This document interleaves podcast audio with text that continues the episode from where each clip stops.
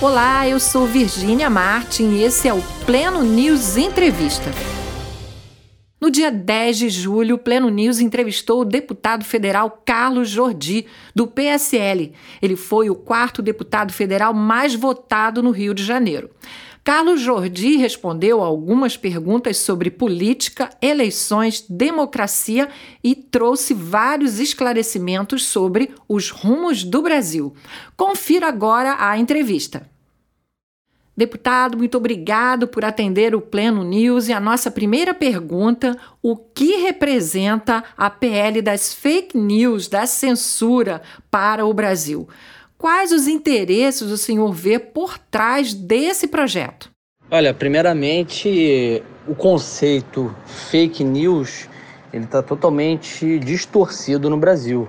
Quem pode fazer fake news são os veículos de comunicação, a imprensa. É, vocês, por exemplo, apesar de eu saber que vocês têm uma postura muito séria no jornalismo, mas todo tipo de canal de comunicação é, formal, a imprensa televisiva e canais é, na internet, rádio, eles que podem fazer fake news, porque o fake news é um termo que refere-se à notícia falsa. Tipos de é, comentários na internet que sejam ofensivos, uh, que tenham algum, alguma conotação pejorativa ou que sejam até mesmo é, mentiras, isso aí já pode ser penalizado, já pode ser punido pela nossa legislação, pelos dispositivos da calúnia, da calúnia, da difamação, da injúria, que já estão previstos no Código Penal. Então você querer, querer fazer um novo tipo penal é, para punir mentiras na internet com a justificativa de se combater fake news é um total contrassenso, né? porque como eu disse, quem pode fazer fake news são ah, os canais eh, de comunicação, a imprensa em si. É, é óbvio que o interesse que está por trás disso é cercear a liberdade de expressão, uh, cercear a, a, informação livre que ocorre na internet, que nós sabemos que a internet ela acabou é, tirando o monopólio da informação, o monopólio da narrativa da imprensa tradicional.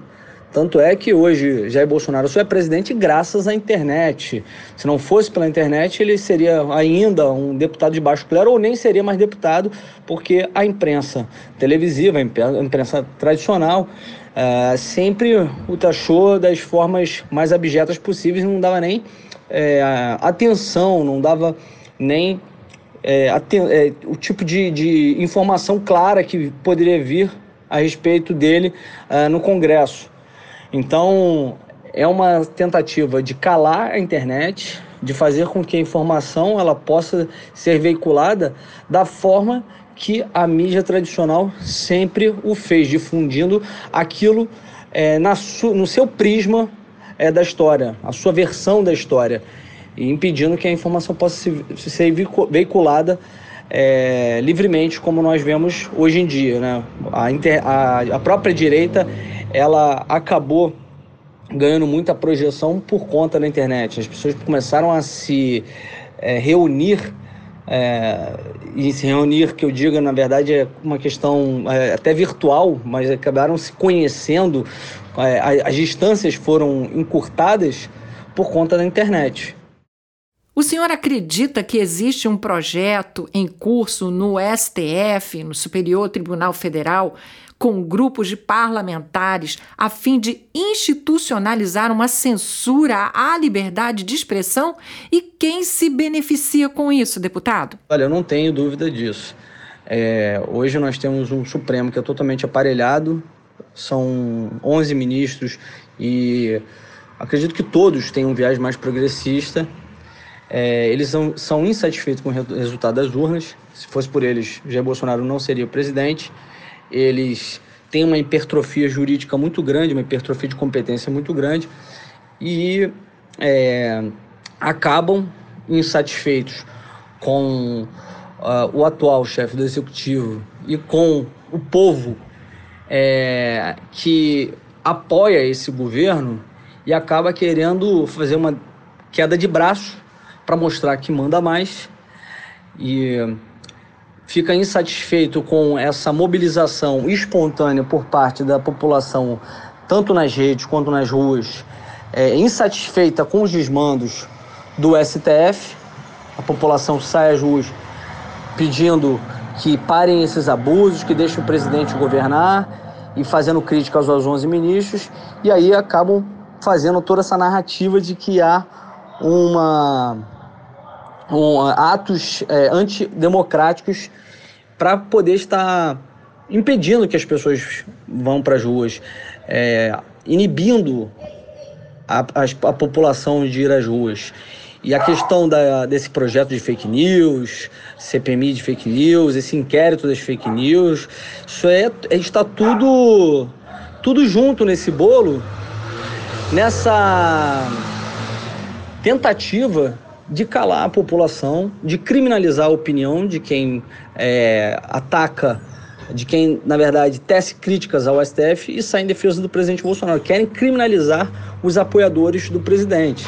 E aí temos ali é, o setor da oposição, que apoia isso, porque sabe que a partir das redes sociais houve essa mobilização que conseguiu eleger o presidente, então querem que haja essa criminalização de fake news, até para ter uma narrativa de que o presidente foi eleito com fake news e que os apoiadores do presidente são verdadeiros milicianos digitais. Então tem todo esse, esse conluio entre todos eles aí e também a partir do STF dando essa, essa conotação de criminalidade por parte das redes. O senhor vê o STF extrapolando suas funções e prerrogativas? Ou seriam determinados ministros apenas? Poderia nos dizer quais? O STF é uma instituição honrada, uma instituição que deveria ser extremamente respeitada e é muito ruim hoje para o Brasil nós termos a corte, a Suprema Corte, sendo confundida com 11 ministros. Hoje todo mundo diz que o STF envergonha a nação, mas não é o STF, e sim os 11 ministros que lá estão conspurcando a imagem do STF.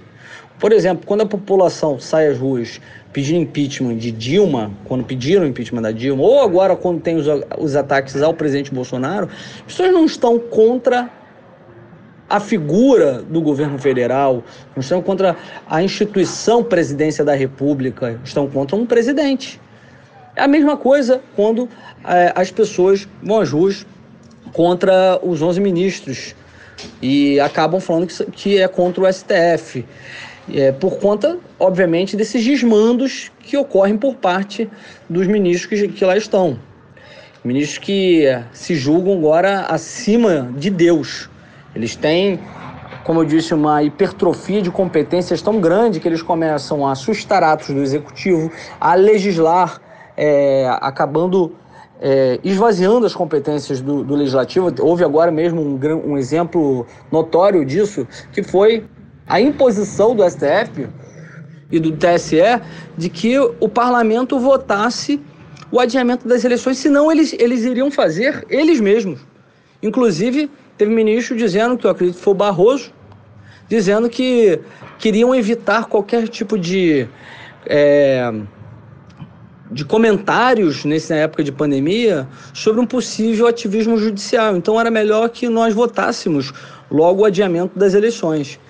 É, então eles acabam avançando em competências que não são deles, usurpando competências e até tomando medidas extremamente inconstitucionais e arbitrárias, como instaurar inquéritos de ofício, como fizeram com o inquérito das fake news, que é um inquérito que fere totalmente o nosso sistema acusatório, não tem previsão no ordenamento jurídico e que viola é, princípios constitucionais como ampla defesa e contraditório, juiz natural, porque ele foi é, dada a relatoria ao Alexandre de Moraes e não foi por sorteio, como de praxe ocorre na corte. Então são diversas inconstitucionalidades por parte de diversos ministros, mas assim, eu acho que os que mais cometem é, inconstitucionalidades, arbitrariedades, ilegalidades, abusos de poder são definitivamente Alexandre de Moraes, é, o Barroso, o Celso de Mello e o Faquin. Acredito que sejam os que mais cometem ali. Aí você tem alguns outros também ali, Gilmar Mendes e tal, mas esses são os top. O senhor acredita que a democracia sairá fortalecida desses conflitos entre os poderes, deputado? Qual a sua opinião? Olha, sinceramente, eu acho que a, a democracia hoje no Brasil é um verdadeiro engodo. Ela é uma democracia de mentira e que tudo hoje se alega, é, qualquer decisão arbitrária se alega que é em nome da democracia. Em nome da democracia se afronta a democracia. Em nome da democracia, se afronta a liberdade de expressão, como agora está ocorrendo com o PL 2630. Então eu acho que a, a democracia já está extremamente fragilizada. É, muitas pessoas falam que há a possibilidade de um rompimento institucional. Da minha parte, eu já vejo como já um rompimento, já houve um rompimento institucional por parte do STF, invadindo competências e tomando é, decisões que não têm previsão legal, inconstitucionais e com muito abuso de poder. Eu acredito que nossa democracia só sairá fortalecida é, em, lá pelo terceiro mandato é, do nosso grupo, se eu posso dizer assim, na reeleição do presidente e depois num possível sucessor, quando nós tivermos maioria no STF. E falando em Rio de Janeiro, quais perspectivas o senhor vê para o Estado em termos de processo de impeachment contra Wilson Witzel? Acredita que haverá a queda do governador, deputado? Olha, o Wilson Witzel está numa situação extremamente insustentável no Rio de Janeiro. Ele é uma pessoa extremamente arrogante, prepotente, é, se julga é, merecedor da sua eleição pelas, pelos seus méritos, o que não foi. Todo mundo sabe que ele era um desconhecido que é, surfou a onda Bolsonaro e a sua vaidade, o seu ego, o fez ter uma postura, além de toda a sua incompetência e a sua omissão com casos de corrupção e possíveis casos de corrupção, até mesmo é, com a conivência dele. É, e a sua maneira de governar se julgando o merecedor dos seus votos, que não precisava nem compor, não precisava conversar, não precisava ter é, seus aliados, somente ali um, uma fração ali de deputados em que, que gozavam de todas as benesses que eram ofertadas pelo seu governo. Isso fez com que ele tivesse essa queda, é, essa, essa queda tão vertiginosa que nós vimos de uma pessoa que é, inicialmente era o aliado do presidente no governo do estado, assim, partiu com essa, com essa proposta e depois para um, um rival do presidente, uma pessoa que atacava o presidente e aí teve toda essa, essa sua queda. E hoje ele está isolado. Todo mundo está pulando do barco, todo mundo está saindo do governo dele, ninguém mais ficar, quer ficar ao lado é, do governador Wilson Witzel. E eu acho que ele tem 99% de chance de cair. Só que nós sabemos que ele é juiz, ele, nós sabemos que ele tem ligação com muitos juízes, inclusive o juiz que está aí à frente de todas essas investigações, no caso das rachadinhas do COAF, que utiliza isso como uh, um instrumento político, né? Porque nós temos diversas deputados estaduais em que houve uma, é, movimentações suspeitas de seus assessores, mas somente tem sido dado holofote e repercussão para o caso de Flávio Bolsonaro. Recentemente houve ali também uma, uma outra pessoa é, sendo é, levada né, nas manchetes de jornal como alguém que estava sendo investigado, que foi o seu ex líder do governo, o Márcio Pacheco, e, ao meu ver, isso parece até um recado, né? porque se antes só o Flávio estava sendo investigado, agora até o, vice, o, o líder do governo, o ex-líder do governo dele. Então, é um recado de que vai chegar em muita gente. Talvez para que outros parlamentares é, repensem a sua decisão no sentido do impeachment mas eu acredito que ele está muito fragilizado. É, aquele processo de abertura de impeachment foi unânime, então eu acredito que esse resultado possivelmente se repetirá ou é, um ou outro que pode de repente não querer ficar mal é, e votar pela não, pela não, não cassação, mas não será é, possível reverter um quadro onde ele já tem a maioria dos deputados favoráveis à cassação de seu mandato. E se houver, qual vai ser o cenário dos fluminenses, o cenário que eles vão enfrentar? Qual será o papel do senhor para retomar a estabilização do Estado? Olha, o Cláudio Castro é uma pessoa de muito mais é, diálogo, uma pessoa que a gente consegue, é, avaliamos que consigamos ter é, uma relação mais harmoniosa, né? porque o Vítor era impossível, né? ele abominava conversar com deputados, ele só conversava com, ali, com a patotinha dele. E agora que ele tenta conversar mais para evitar o impeachment dele, sobretudo com os estaduais. Mas com Cláudio Castro haverá possibilidade de conseguirmos sentar e avaliar de que formas podemos é, melhorar a situação do Rio de Janeiro, que já não era nada boa né, em questões é, fiscais e que se agravou muito com a pandemia. Por fim, deputado, qual é a sua avaliação dessas eleições municipais? Haverá uma nova onda conservadora, em sua opinião? Olha, eu acredito que essa eleição ela ainda haverá é, uma uma onda conservadora muito forte que vai impactar no resultado das eleições, mas não será como em 2018. Primeiro porque eleição é, municipal ela é um pouco distinta da eleição federal. Né? As pessoas votam em deputados que sabem que vamos estar alinhados com o presidente. Já para vereador é aquela coisa assim, o pessoal não, não tem ainda. Isso está mudando, mas as pessoas ainda não, não enxergam a seriedade, a necessidade de ter é, representantes municipais, prefeitos vereadores que sejam é, na mesma linha é, dos, tanto do Estado quanto é, no governo federal. Mas eu acredito que ainda haverá bastante, não vai ser tanto quanto houve em 2018, é, até porque muitas pessoas sabem que houve muito traíra, muito oportunista, então haverá uma certa cautela com relação a isso. O pessoal é, sabe que muita gente é, usa né, o momento uh, positivo de algumas figuras, como aconteceu com, com o presidente Bolsonaro, de forma oportunista. Mas vai ter sim, vai ser uh, vai ter um peso bastante grande. E eu digo assim, por exemplo, Niterói vai ter uma influência muito grande uh, do, do, presidente Jair Bolsonaro, que ele é Uh, ele é muito popular em Niterói, teve uma votação muito expressiva. Eu fui o deputado federal mais votado da cidade, né? Então eu acredito que a gente vai ter uh, um impacto muito forte ainda dos conservadores e daqueles que estão alinhados com o presidente.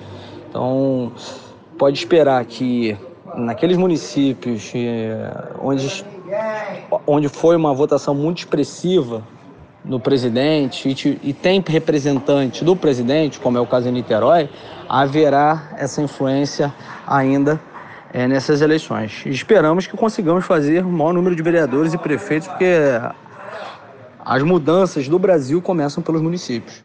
Este foi o Pleno News Entrevista com o deputado federal Carlos Jordi, do PSL do Rio de Janeiro, que trouxe sua opinião sobre o momento político atual no Brasil. Fique ligado em nossos podcasts. Pleno News é notícia de verdade.